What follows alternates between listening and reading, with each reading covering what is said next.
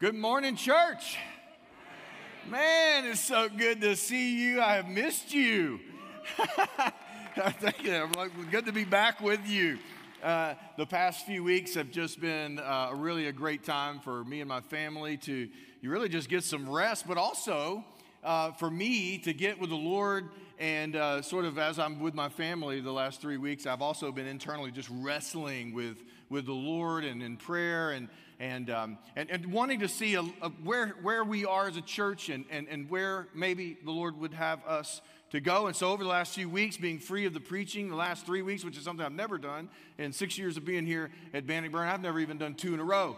Um, but to do three in a row, um, man, I just, I'm grateful for that because it's been an awesome time and I have a whole lot to say over the next four weeks. But I want to, I want to thank Pastor Casey, Pastor Chuck for shepherding you in the teaching the last three weeks. Awesome, awesome job. Love those men. And um, they've covered three uh, things three weeks in a row, and they are like here, you know, I'm sure. And uh, but I'm grateful to them. And I want to say up front, if you are a guest with us this morning, um, over the next few weeks, you're basically going to be stumbling into a little bit of a, a family huddle. Bannockburn's coming together, uh, and, and, we're talking as a family. Um, August the 22nd, um, we usually in the ministry, when school starts back, it's almost like ministry starts back. You know, it's like uh, the summer's over and, and people just rally back. We have a, a, promotion Sunday where all our kids graduate to the next class and the next level. It's exciting, and there's tons of people on our campus. Uh, it's usually a big time where we have lots of guests. Um, and just know on that uh, Sunday, August 22nd, which is in four weeks, we will start a new series. Let me just let you know what's coming up The Search for Happiness. Um, there's a graphic here Happiness. We all want it. How do we get it? And it's actually a teaching series. We're going to begin in the book of Ecclesiastes. How many of you have ever studied the book of Ecclesiastes? If you don't know what that is, it is a grind of a search for purpose, meaning, happiness in life where do we find it? And it's, it's, it's all of the travel through the valley to get to the peak of where it actually comes from. And actually, you get to at least know what the source is and be able to drink from it. It's a fantastic journey. I'm looking forward to it. And so make sure, August 22nd, if you're ever going to bring a friend, that's the Sunday to bring them. Uh, it's going to be it's going to be a lot of fun. I'm really excited about going through that with you. But today we begin a series in vision. Vision. Every once in a while, uh, every pastor of every local church really needs to talk to the church regarding mission and vision. Have a family talk, if you will, about where are we, where are we going on the grand scheme of things. Uh, and when it comes to mission, first of all, um, that's just something that never changes. That's something that we do day in, day out, every single week. Uh, that's the, the, the, mission of the gospel. And it never changes. And the reason it never changes is because that mission is given to us. That's not something I come up with. That's not something any other of us come up with. That's something that Jesus himself gives us. And it comes from Matthew 28 18 to 20. And uh, I read this verse all the time. You may know it by heart. Especially as a Baptist, we know this. It's one of those popular passages we use and go to. And the reason why is because Jesus basically consolidates what we're to be about in a very tight uh, statement here. He's, he's risen, he's with his disciples, and he says this in Matthew 28 18 to 20. It's called the Great Commission, given to us, the church, to do. And he says, and Jesus came to them and said, All authority in heaven and on earth has been given to me. Jesus is king of the earth. And then in verse 19, Go therefore and make disciples of all nations, baptizing them in the name of the Father and of the Son and of the Holy Spirit teaching them to observe all that I have commanded you. And behold, I am with you always to the end of the age. And so Jesus is coming and saying, There's an age starting right now. It's the mission of the gospel. We've been in Acts this summer, and we saw that actually play out in the beginning days of that mission going. And guess what? It's continuing on right here, right now, and we're continuing on in that mission. And Jesus says, make disciples, baptize them, teach them to observe my commands, and that's going to last for a certain age. And then I'm going to return, and I will be with you doing this work by my Spirit all the way to the end of that age. And we're in that age right now. So we have this mission that's been given to us. And at Bannockburn, we took this, this text and we wanted to, to create a simple way of saying this particular mission that Jesus has given to us. And so, this is a, our way of putting language to this mission for us as a, as a body right here in South Austin. And it's basically this we exist to lead people to become fully devoted followers of Jesus Christ. We exist to lead people to become fully devoted followers of Jesus Christ. That is why we are positioned in this place in South Austin off of Brodie Lane. That is why we're here. What are we to do? Jesus hands us a mission, a baton, and says, This is what you're there to do. This is the thing you're supposed to be giving yourself to. We sum it up. Every church gives us its, own language, and this is just our way of giving it our language. We sum it up in four words reach, connect, equip, and go. All four of those words come straight from this passage reach, connect, equip, go. It's just aspects of fulfilling this mission that we want to focus on. And reach is we reach our community with the gospel of Jesus Christ. The reason the church exists in any local community is to proclaim the excellencies of God to that community. We are here as his messengers to proclaim a message to this community. That's why we are here. So, reach is us doing what we do together to proclaim the message of the gospel to our community. But secondly, connect. We do we connect people to God in salvation. We, in, we have a royal priesthood. We have a priesthood that God commissions us to have, where we introduce people to God. That's what we do. We take the hand of God, we take the hand of people in our community, and we say, Hello, introduce them to one another. That is a priesthood role that a church has. We connect people to God in salvation. We connect believers to the church in membership. The, Lord added to their number daily those who were being saved. Acts 2.47, y'all remember that passage from this, this past summer? Um, that you don't just get saved, get right with God, and go on about your life. You actually join a family, a family that's on mission, and you join the purpose of God in a family. And so we help people join the family of God through a membership process, and that involves baptism and a covenant and all those sorts of things. We do that at Starting Point um, all the time. And then connect members to one another in biblical community. And then thirdly, equip. Jesus said, Teach them to observe all that I commanded you, not just to teach them everything I've commanded you. If that were the case, I'd hand you a Bible and I'd say, Go. Teach you everything Jesus said? Here, read it. Go. But to teach you to obey everything Jesus said, that's another task. I got to get in your life. I got to get beside you and I got to go, here's how I'm here's how I'm doing it. Follow me as we all follow and seek to live obedient lives to Christ.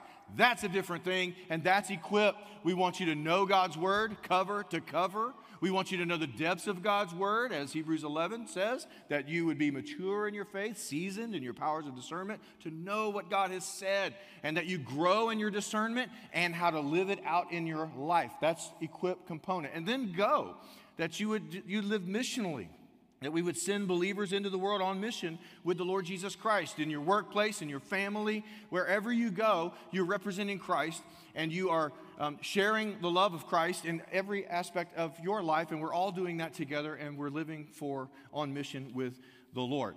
So, here's a way you can think about it. We as a church, what do we do? We bring them in, we bind them together, we build them up, and we send them out. Does that kind of make sense? It's my southern way of just summarizing it. We bring them in, we bring people in, we bind them together, we build them up, we send them out. Bring them in, bind them together, build them up, send them out. Bring them in, bind them together, build them up, send them out. Rawhide.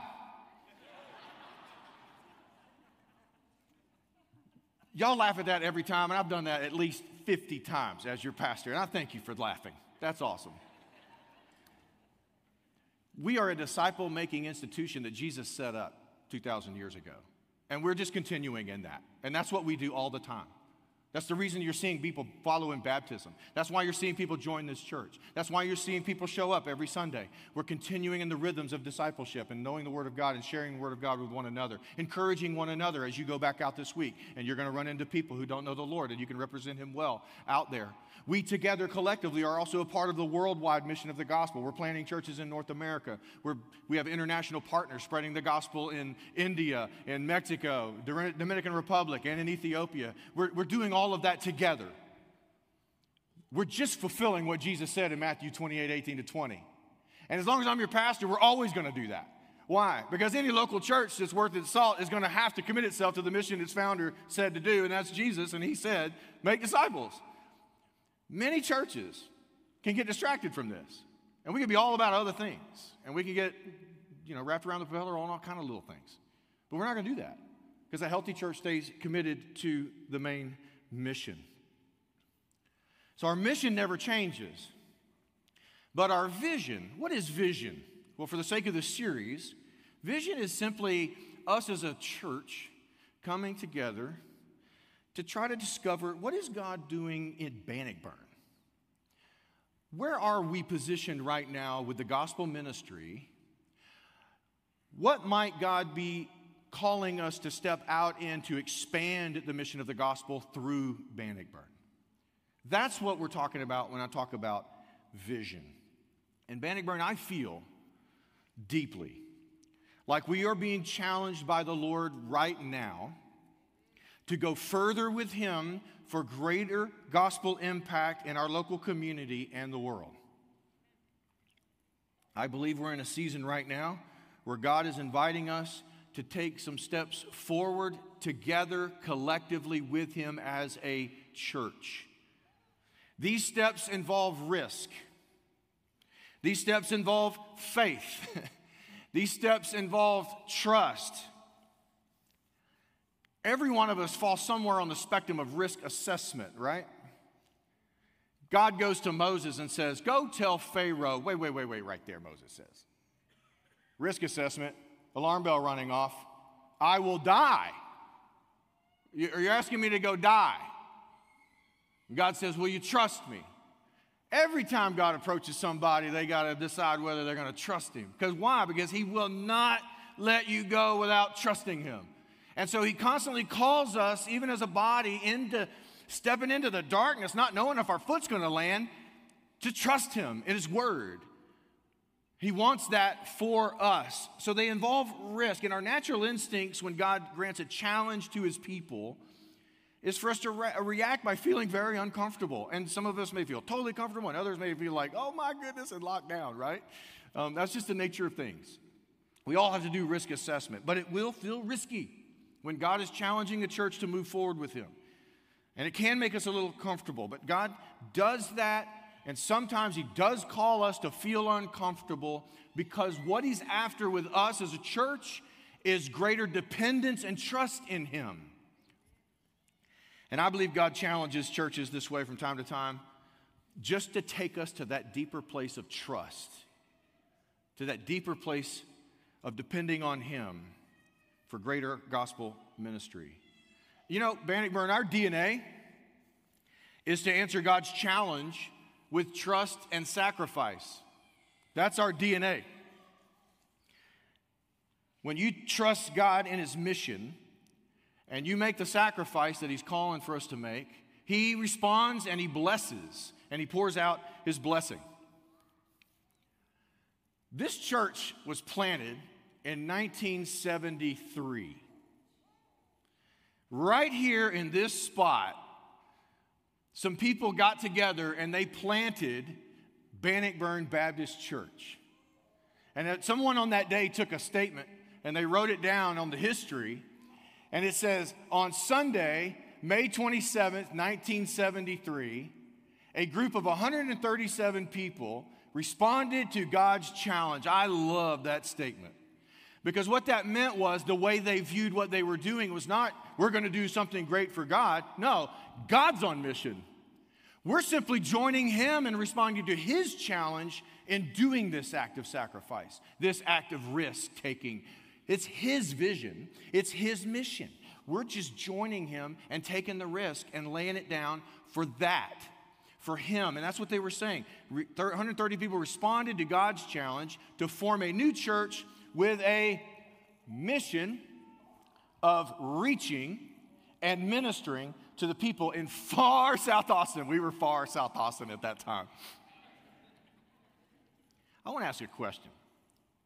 If you were here in 1973 and you're a part of that 137, raise your hand for me. I would ask you to stand. Hey, like, let's, keep your hands raised. Keep your hands raised. One, two, three, four. Anybody upstairs?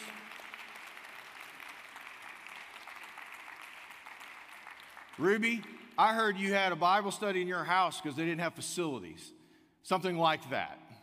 Uh, sacrifices were made. They laid it down.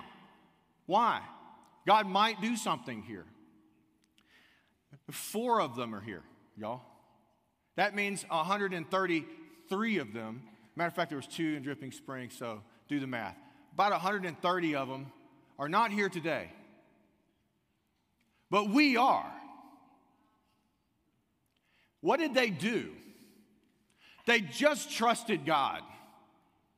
And they laid it down right here on this property and they committed themselves to something that could flop. They had no guarantees. Did you have a guarantee, Ray, that God was going to show up and it was going to be successful and it was going to explode to what we see today? Did you have a guarantee of that? No. You know what they had? A dirt road in Brodie and nothing out here. Nothing. Cow pastures, horses ate right on the verge of the property, on this piece of property. I looked at pictures of when they planted this church. There was nothing out here. It probably looked a little bit like, what are we doing? If you're talking about location, what did they think? They said, God's going to move. Our city's going to grow. There's neighborhoods going to go out out here. People need the gospel. Let's plant for the future. They laid it down. And what did God do? He blessed. They trusted God. And when they trusted God and they said, Your mission, your vision, and we're going to sacrifice, and we're going to commit ourselves to this task, God blessed. Thousands have been reached. Do you know what building they built first? For a while, they met at Crockett High and all that sort of thing. Started in a school. The first building they built was a gym. Now, I don't know if you guys existed in 1973. I didn't. I wasn't even born. But in 1973, churches didn't just plant churches and then the first building they built was a gym. That's not what you did in the 70s. That was incredibly progressive. They built a worship center. A nice house for God in the 1970s. That's what you did. You built a nice house with a steeple and a front door, and that's, that's what you did first when you planted a church in 1973. But not Bannockburn. I know you're not in the ministry world. I know you're not, not, not just living in the church planting world, but that's not how you planted a church in 1973. But they did. And they built a gym first, and they would worship in a gym with two basketball goals on each side and listen, y'all, chicken wire around the walls inside the gym. Chicken wire. And so I asked Dripping Springs earlier, I was like, I don't know why even they did chicken wire, but they did. And I said, why? And they said, budget. It held in the, apparently, it held in the insulation. chicken wire. What was the statement they made with planting and building their first building as a gym? What was the statement they had? I know that statement. I know exactly what they were doing. I can hear their heart and they built a gym. Here's what they were saying. Let me share that with you. They were saying, We are going to be a church that puts our community mission ahead of our comforts. That's what they were saying. And oh, Bannockburn, why would that be? Because the Lord Himself considered the importance of reaching the lost as more important than His own comforts. He went to the cross to reach the lost. So, over the next four weeks, I want us to think about this in light of where we are as a church right now. I want us to capture the spirit of even those who planted right here in 1973. They built the first building, by the way, they, they, they finished their first building in 1974. 1974 is when the gym was actually built. And that's the year I was born. So it's like 29 years old, something, something like that. But long time ago, and many years of sacrifice on this campus right here. And I believe we're in a season where God is challenging us to go further with Him again. And I always want us to be a church that never loses the spirit of that. those people, those 137, that we're always willing to step out and risk, that we're always willing to step out and trust God in His mission and His vision, not mine, His. It's His mission and His vision that we would trust Him and see Him bless and meet us right there on that risk assessment process. And that God would bless and use us in even greater ways. And I believe that the, the challenge God is giving us as a church is to experience Him do something through us that's even greater than He's ever done, ever. I really believe that. And it's right here. Churches that are almost 50 years old and are as large as we are have a tendency to get comfortable and stop being the risk takers and engage in the mission the way they did it first. That is a tendency of every church. They get big with big programs, with big budgets and systems and processes that run like a machine, and they begin to just exist in the bigness of the machinery, as it were.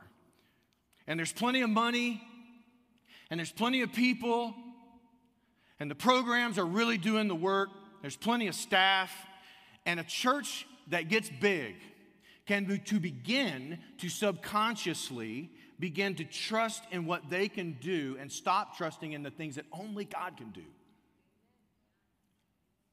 And that's a dangerous place for a church to get, but it is the natural life cycle of a church. Big, big, comfortable, and you know what else the mentality happens in big churches? It's so big, and there's so many people, and there's so much money, and there's, the programs are so nice and all tweaked to, to the fine, you know, the detail, that everybody thinks someone else is doing it. Am I right? Everybody begins to think someone else is doing it.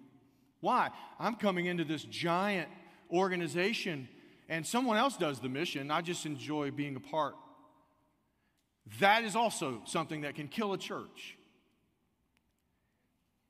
It happens subtly, it happens gradually, it happens under the radar, and it sneaks up on you as God's people. And before you know it, you look around and you find that you've stopped trusting in what only God can do, and you started trusting in what we can do. And I believe that we are now approaching a season where God is calling us to trust Him in ways that will stretch us way beyond anything we can do. And I believe it's a critical time period for us. I believe it is why God brought me here six years ago to lead you to trust Him more than we ever have before. The word that kept coming to my heart the past few weeks as I'm just grinding in prayer, seeking clarity for myself, is invest. Invest. You see, invest is different than give. I mean, when you, when you give, you think, okay, I have this many coins, and if I take these coins and I give it to you, then I have less and you have more. All right, this, this is just the idea. And it stops there. And that's not really the idea of, of gospel expanse, gospel mission. It, it, invest is more like gospel mission. That I, that I, I do give, but I only give to get more.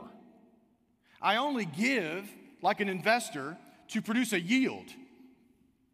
I don't just give just to be less, I give to produce more. I invest what I have now for an abundant harvest later, like a farmer. I plant a seed for a harvest to come in. And this is gospel ministry thought processes here. And so invest. And in my time praying and thinking this through, I believe the Lord is calling Bannockburn to invest. And I'm not just talking about money, of course, I'm including money. I mean, I'm talking about all of us in our hearts investing what we have our time, our treasure, our talents, everything we have. All of us investing ourselves in the gospel ministry together. Invest what we have now for greater impact in the future. That's what the 137 did. They just gave what they had then so that this would be true 48 years later. That's why they did it. That's how you advance the gospel kingdom. And, and I want to share four, four vision uh, investments, if you will, four vision investments that I believe are like faith steps for us. We're going to cross the 50 year mark in two years. If we're right in the middle of stepping out on these four things, I believe we'll be right where God wants us to be and continuing in the spirit of those 137 50 years later. Four statements. I'm going to deal with the first one this morning very quickly. Then I'm going to deal with the second one next week, the third one the following, and the fourth following. So, four weeks here. The first one is this invest in our campus facilities for future impact. I'll get to that in just a second. Secondly, invest in a multi site expansion in Buda Kyle. I'm going to talk about that next week. Number three, invest in positioning Bannockburn as a haven of hope and healing for the hurting. I want to deal with that in week three. And then number four, invest in planting three churches in the next three years in North American cities where the gospel is needed most. Investment number one, let's go back to that. Invest in our campus facilities for future impact. There are three things that cannot make a church, but it can break a church. Let me share three things with you. First thing is location, second is facilities, third is finances. Now, these things can't make a great church. You can have the best location, you can have the greatest facilities, and you can have all the money you need and be a dead church. These three things cannot make you. But if they're not dealt with, they can break you. For Bannockburn, our current issue is not location. We are in the hot spot for ministry, for gospel ministry. I believe we couldn't have a better location than South Austin and our location in Dripping Springs for the future of the city and the gospel mission in Austin. The current issue is actually not finances. We have a, a large and very generous church body. Uh, we are in a financial position right now in our general budget that we are going to blow out our annual goal of what we hope to get in uh, by hundreds of thousands of dollars. That's the projection right now. Please keep giving. I know the second I say that, everybody's like, oh, good, that's great. Um, keep it going, or that doesn't happen, if you know what I mean, right? Um, but thank you for your faithfulness in that. But finances is really not an issue for us right now. In fact, a few weeks ago, We've been in a process of talking about our multi site expansion and doing lots of research in the Kyle area and all those sorts of things. I've been pulling teams together and we've been having conversations like that. Um, we had a gift given to the church of $600,000 a few weeks ago because they've heard about these visions, they've heard about the mission, and they wanted to contribute to it. $300,000 was given to our general budget. We basically met budget. We still have to October. $100,000 was given to South Austin facility cosmetic upgrades for our student ministry. Praise the Lord, all right? Hey, our student ministry is meeting in that building that they built in 1973. We just covered the chicken wire a few years ago. So we've done a little bit of lipstick on it. 200,000 was dedicated to our vision initiative number two, to our multi-site expansion into of Kyle. God has abundantly provided finances to Bannockburn, even already as we are just beginning to take steps researching the pathway. He has provided. But if we want to invest in the future of the gospel mission through Bannockburn, it is going to take all of us investing financially, but finances are not necessarily our great limitation right now. On both campuses, we have facility challenges that I believe we need to address, our current facilities. And yes, it's going to f- include financial commitments. Our Dripping Springs campus, we have a capacity issue. The growth in Dripping Springs has been, been between 30 and 40% growth year over year for that campus, and that is basically a church with its hair on fire growth. That is off the charts growth. And it's wonderful to see what's happening out there. They're trailing the growth with building a next gen building. Um, honestly, we're still going to have capacity issues even after that building is open in this October. And they're meeting those challenges. And so just know that that's happening at Dripping Springs. They're making sacrifices for their campus and making sure that their facilities are, are meeting the capacity challenge that they have. As for this campus, and this is where I want to spend most of my time here. The South Austin campus is positioned, as far as location goes, for enormous potential for gospel impact in the future. Let me give you a couple of statistics that I want you to see. Did you know in a three mile radius of where we're sitting right now, three miles, not five, not ten, three miles, three miles around this church right here, there are 115,715 people that live in that three mile radius. That's a lot of people. And we're nowhere near to having all of them attending here this morning. And I have a feeling they're not attending any church. There's your harvest field. We don't have a harvest problem in South Austin. Whatever problem we have is not a harvest problem. They're all around us, we're surrounded. Look at this. Since 2000, our South Austin neighborhood, three mile radius, again, same area, has grown at a rate of 30% per year. Like 3% nationally, I mean, as a country. It's exploded. It's exploded just since 2000. Our South Austin campus has to think about ministering to a different neighborhood than was here in 73 and in 1983 and in 2003. Our neighborhood is different. It has grown so fast, it has changed so fast. And our South Austin neighborhoods are changing. And when you think about gospel mission and you think about how to do the gospel ministry, and you have to factor in the culture in which you live in order to reach them when you're doing church, you got to think about the culture that you live in. And guess what? This South Austin campus has had a, a, a, moving target of a culture over the last 40 years. It's a different culture around us right now than it was in 73, 83, and 2003 because it's just growing so fast. And in this regard, the South Austin community is growing so rapidly that it's almost like hitting that moving target, and you got to be willing to change a little bit because you're trying to go for people that are different than 1973. That's why we say as a church that our methods are flexible. The gospel never changes. The gospel ministry and making disciples never changes, but the methods that we use in different cultures can change. Our methods are flexible. Look at this other statistic. It, it is projected that our South Austin neighborhood, three mile radius from our South Austin campus, will grow 10,000 people over the next five years. Three miles, I'm not talking 10 miles.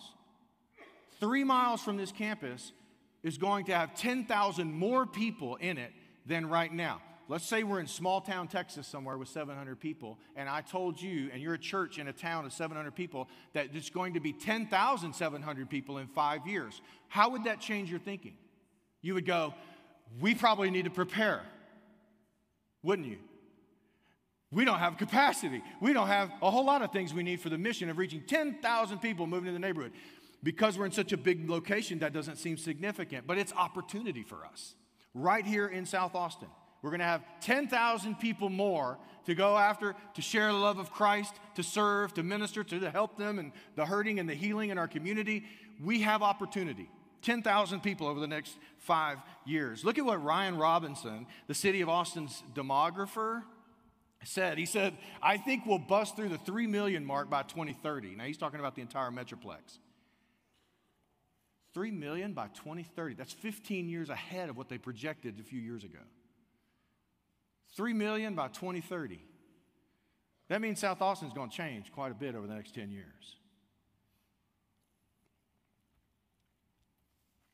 Like it or not, Austin is going to continue to explode. South Austin is going to continue to grow at a very high rate. Uh, South Austin might become much more urban and a little less suburban over the next 10 to 20 years. Understanding ministry in those contexts is significant. The population growth may mostly be apartment complexes that are going to be built over the next 10, 20 years. We're positioned perfectly to minister to this ever changing and growing community. But we always have to stay strategic in the community in which we live. Amen? But we have a facility quality issue on this campus. So, the Dripping Springs, we got a capacity issue. On this campus, we have a quality issue. Right now, in our student ministry across the building that was built in 1970, actually completed in 1974, if we have a student in a wheelchair, that wants to get involved with the student activities and they got to go to the second floor, we have to carry that student in a wheelchair upstairs to take them to the programming. Do you know why? Because you weren't required to put in elevators in 1973. That was not a zoning requirement. And so we didn't do it. Sprinklers. I hesitate to tell you. Not there. In three of our buildings, on, or four of our buildings on this campus. Sprinklers. And we've done a little cosmetic work here and there for the past 48 years. But it's time that we, as a South Austin campus, do it right, stop and invest in the facilities on this campus and get them up to where they need to be for the next 20 years in this location. Okay?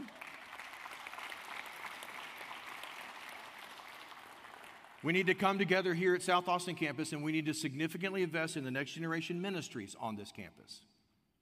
We need to come together here and invest in the facilities for life groups and our Wednesday night programming. We need to invest in the facilities of our education center. Our education center is the same thing. You want to go upstairs? I'm going to carry you if you're in a wheelchair. Education center is the same thing. We need to come together. We are so f- far out of code in three of our buildings on this campus that if we ever needed to get a permit because we had to fix something or something like that, we're looking at massive costs just to get the building up to code so we could pull a permit.